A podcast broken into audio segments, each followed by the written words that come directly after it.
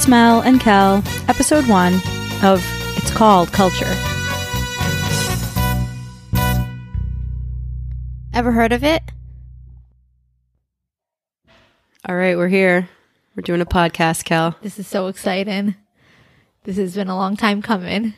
We've been talking about this for years, I feel like. I think so. We have a lot of information to share with you guys. So buckle up and get ready. We are talking about culture, obviously, from the name of our podcast, but what kind of culture are we talking about? There's a lot of definitions for the word culture, but I guess the way I would describe it is just a way of life for an entire society. and we are going to be talking about the Portuguese culture. Dun dun dun. So the Azores are a group of Portuguese islands. They're just in the absolute middle of the Atlantic Ocean, It's a beautiful place. Some call it the Hawaii of the Atlantic. it's with palm trees, some cows, We don't actually live there.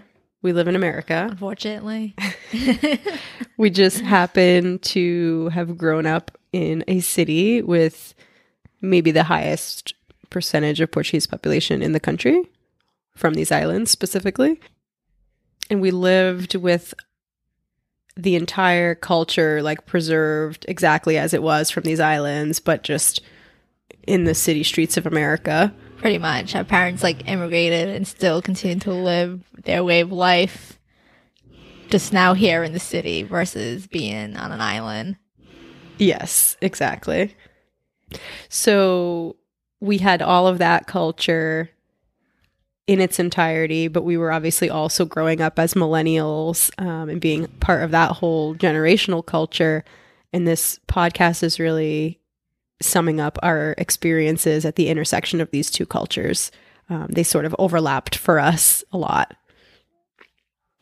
Yeah, so we're gonna be kind of discussing um our like customs, our traditions, our beliefs that influenced our culture. Are things that we don't believe anymore. A lot of that. I think for me, the reason, you know, why why do we want to talk about culture? It's something we grew up with, of course, but I moved out of state maybe 10 years ago or more than 10 or 12 years ago now. And I moved to a place where that culture was no longer prevalent. And- non-existent. yeah, non-existent. And it took me being away from the culture for that long to sort of realize, oh my God, what we experienced growing up was truly unique. hmm Um, just that entire community um, with just heavy, deep cultural roots. And I had a, a daughter who is growing up like without a morsel of culture. and I'm just trying to kind of figure out a way that I can sort of document um, my cultural history and, you know, Like maybe your childhood. maybe someday she can hear all about it and I can give her some culture along the way. what makes us qualified to talk about the Portuguese culture? We are we lived through it. because we lived through it. We are f- bilingual first generation millennial Americans. Um, we attended the first Portuguese Catholic school in America. I don't know about you, Kelly, but I would be willing to say that I don't think I met a non Portuguese person until I was in high school. yeah, I agree on that. So I left a Catholic school going into a public high school, like a city public high school. And that's when I like realized that there was more than just Portuguese people. we lived a sheltered life.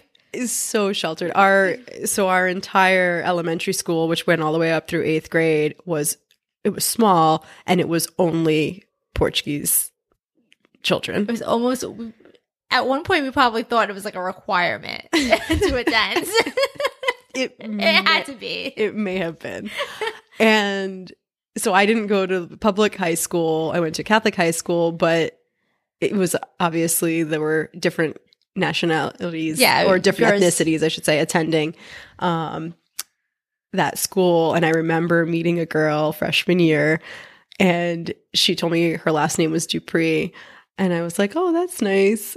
And she's like, yeah, it's French. And I'm, I'm like, no, it's not. It's Portuguese. Like, what do you mean? And she's like, no, I'm French. I'm like, no, no, we don't know any French. There aren't any French There's no people French in this area. Like, I don't know what you're talking about. And I just felt like a huge idiot. And I like went home and I was like, oh my God. Like, I started thinking about it and I'm like, not everybody is Portuguese. No. And then I started to understand what was going on. But, uh, we were super, super sheltered. Extremely. I assumed everyone was Portuguese, probably in my high school t- as well. And they definitely were. It was a mixed culture. It was definitely a culture shock, I will say, going into my freshman year of high school. I grew up telling everyone my whole life that I was 100% Portuguese, right? Because I didn't know any different. I my parents are Portuguese, they're both Portuguese, I'm 100% Yeah, just Portuguese, whatever, yeah. right? And I took one of those ancestry DNA tests a few years ago and like nobody comes back 100% anything. So I was curious to see what else I might have had mixed in. Um, you know, they always sprinkle in a little like know. Neanderthal or some- something, something Yep. like that. like a 5%. Yeah. So I, 5% mutt. I was just kind of curious. And my husband was like, there is absolutely, he was looking at it as an outsider. And I have like one side of the family that, you know, I have a redheaded uncle and like blue eyed, blonde haired grandparents and whatnot. And he's like, there is absolutely no way that you're coming back 100% Portuguese. Like your mom's side of the family, like something else was going on over there. like they are not full Portuguese, uh, uh, blooded. and then we found out this story about like my great grandfather was adopted and he they adopt you from like you go to the city and they put babies on a carousel That's wild. and babies from wherever you don't know where the babies came from they just ended up on this carousel and you would just watch them going around like presumably not on the horses that go up and down but like maybe more in like the sleigh carriage. On like in the middle In the middle? horses. maybe. I don't know. I can't really picture it but the way it was described was you just picked a baby off the carousel and like that's how you adopted the baby. And so feel you like know. you're at a farmer's market. so my husband was like, "There is no way. Like, there is some shady shit going on in your background. Like, this adoption. You don't know what. Like, this is going to be interesting for you to really find out what your actual, um, you know, makeup is."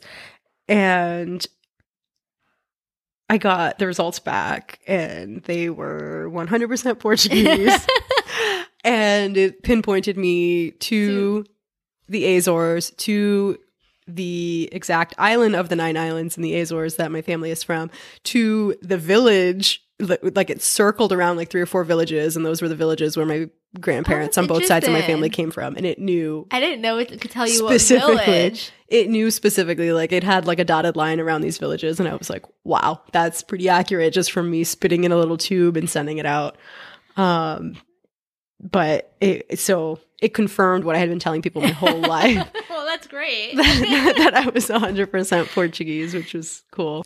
When when I found that out, I was like, I wonder how rare this is.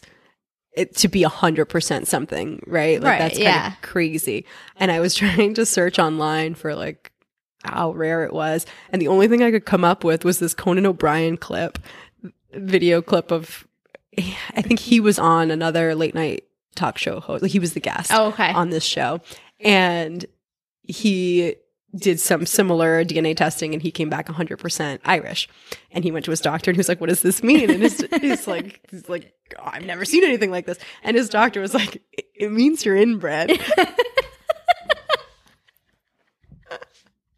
and I was like, Oh. that is exactly what it means. And yes, I, there's only so many people in the village. right. So you have to get with the people in the village. Yeah, I Oh, I haven't done mine yet, so I would like to see what it says. I would assume it's going to come back 100% Portuguese as well.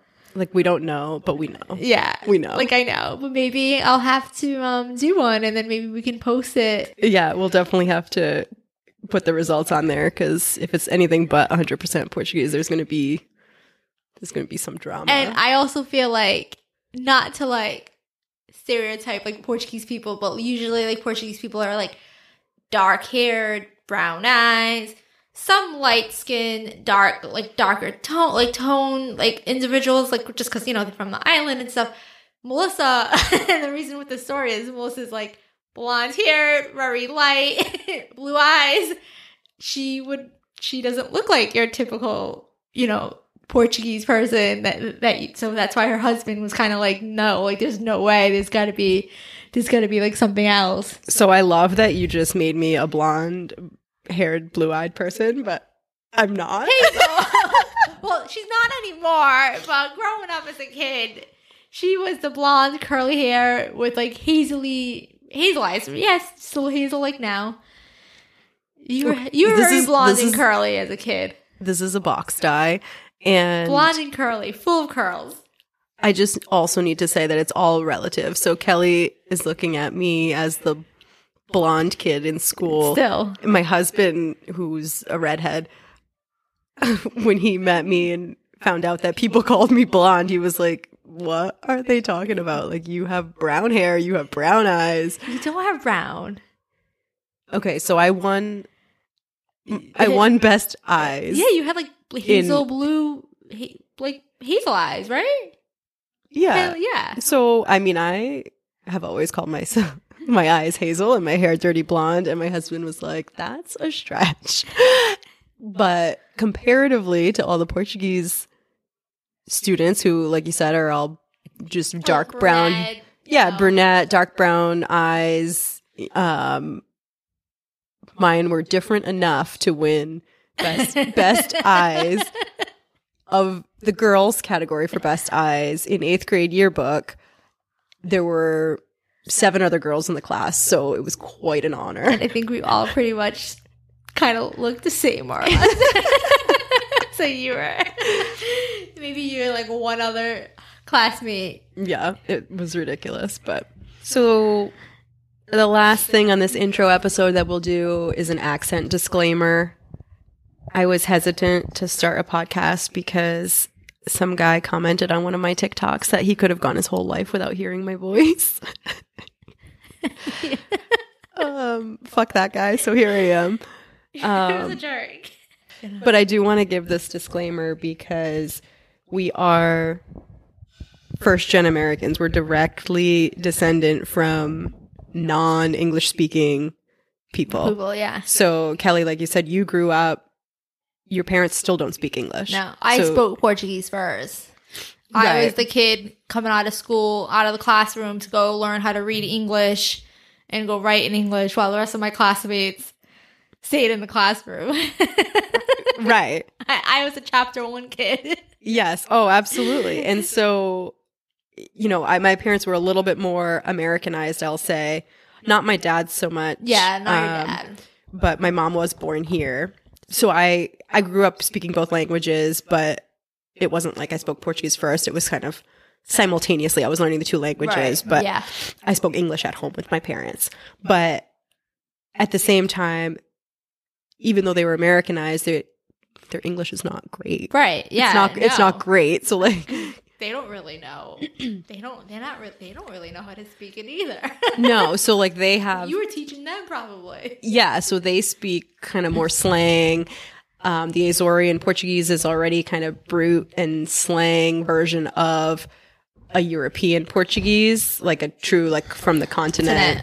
Um, you know, whenever we had Portuguese teachers in school, they always sounded so like Elegant. formal and Yeah. like Brazilian esque Yep. you know, with their leche and their just their their pronunciations were so different than our kind of brute language. But we also are kind of in a suburb of Boston, Yep. in the Boston area. So we have Massachusetts accent like overlaid on top of already having like English as a second language type of accent. So this was just a heads up that If you hate our voice, if you if you hate our voice, I'm sorry, but it's There's part of our culture. It's nothing we can do. We hope you stick with us. Um, and we've got a ton of interesting stories lined up to share with you. And we would love for you to share your own stories with us. I would love. We can only speak on our own culture and our own right. experience, but we, I want to hear. I want to hear like everybody. I want to hear about everyone's like different cultures, like all of it. It's it's just- so it's unique. interesting. it- you know each culture is so unique but then again there are so many similarities Yeah. so like anytime we hear t- specifically like italian culture we- we resonate so much with that because those stories are so similar to things we've experienced i'm sure there are others out there like that as well or just other you know children of immigrant type Yeah. stories